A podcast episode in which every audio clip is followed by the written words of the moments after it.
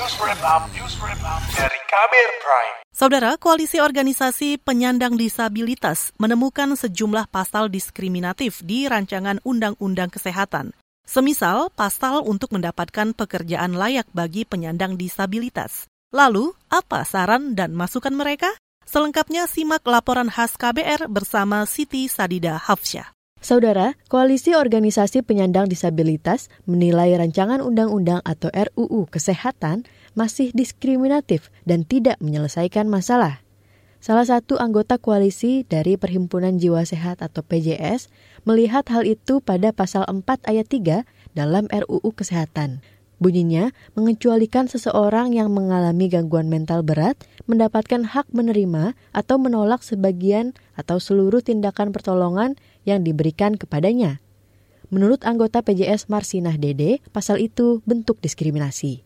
Kenapa kami melihat bahwa hak untuk menerima dan menolak layanan kesehatan itu penting bagi penyandang disabilitas psikososial? Karena inilah yang uh, salah satu alasan kenapa penyandang disabilitas psikososial sering dimasukkan ke dalam panti, dimasukkan ke dalam rumah sakit jiwa tanpa persetujuan darinya. Pasal lain yang bermasalah adalah pasal 135 ayat 2. Pasal ini mengatur bahwa hasil pemeriksaan kesehatan atau pemeriksaan psikologi digunakan sebagai bahan pertimbangan penetapan kelulusan dalam proses seleksi. Ini menyulitkan disabilitas psikososial mendapatkan pekerjaan yang layak. Diminta untuk sehat jasmani dan rohani. Ini satu syarat yang sering muncul ketika kami tes PNS, ketika kami cari mencari kerja di mana-mana selalu ada syarat itu. Sehat jasmani dan rohani ini dibuktikan dengan tes kesehatan, tes psikososial dan seterusnya yang mana akan menyingkirkan kami penyandang disabilitas akan menjadi antrian ke belakang kesekian gitu. Artinya disingkirkan dari awal gitu dari seleksi kerja gitu.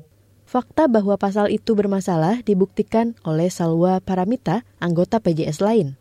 Ia menceritakan pengalamannya tak lolos syarat tes sehat secara jasmani dan rohani. Ketika melamar pekerjaan, kita harus mengumpulkan surat keterangan jasmani dan rohani melalui tes yang disebut dengan tes MMPI. Di tes MMPI itu, akan tergambar bagaimana kondisi psikologis kita. Ketika itu, saya tes MPI, ternyata saya tidak bisa mendapatkan keterangan suka sehat jasmani dalam rohani karena saya penyandang bipolar disorder. Di saat itu, akhirnya saya tidak lolos untuk seleksi tes.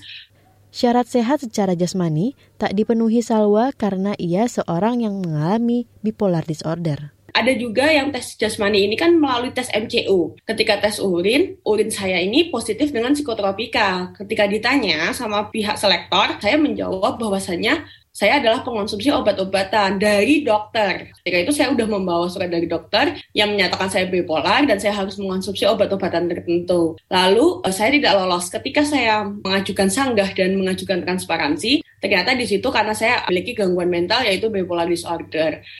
Beberapa poin masalah dalam RUU Kesehatan muncul karena pembuat kebijakan tidak menyerap dengan baik aspirasi dari masyarakat.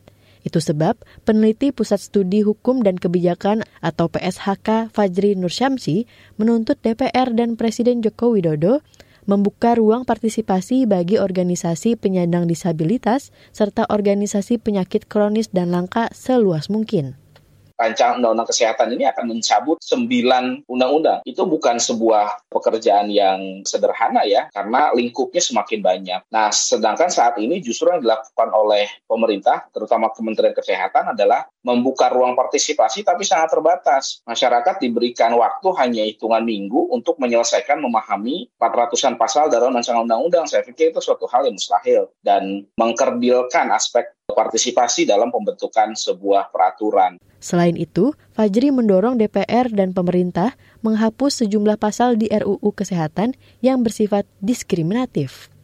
Pemerintah kini tengah menyusun daftar inventaris masalah atau DIM RUU Kesehatan. Menurut Menteri Kesehatan Budi Gunadi Sadikin, penyusunan DIM harus memenuhi partisipasi yang bermakna. Itu disampaikan Menteri Kesehatan Budi Gunadi Sadikin saat diskusi publik tentang RUU Kesehatan pekan lalu. Kita tidak mungkin bisa berlari melakukan transformasi ini tanpa adanya wewenang yang diberikan kepada pemerintah sesuai dengan undang-undang dasar tadi. Undang-undang yang akan kita susun bersama-sama dengan DPR harus memenuhi dua hal utama. Menteri Budi mengatakan pemerintah bertekad mewujudkan akses layanan kesehatan berkualitas yang semakin dekat dan semakin murah bagi masyarakat. Oleh karena itu, pemerintah harus mempercepat transformasi kesehatan. Draft RUU Kesehatan yang telah diserahkan DPR merangkum 13 undang-undang terkait kesehatan. 9 di antaranya dicabut dan 4 lainnya diubah. Laporan khas KBR ini disusun dan dibacakan Siti Sadida.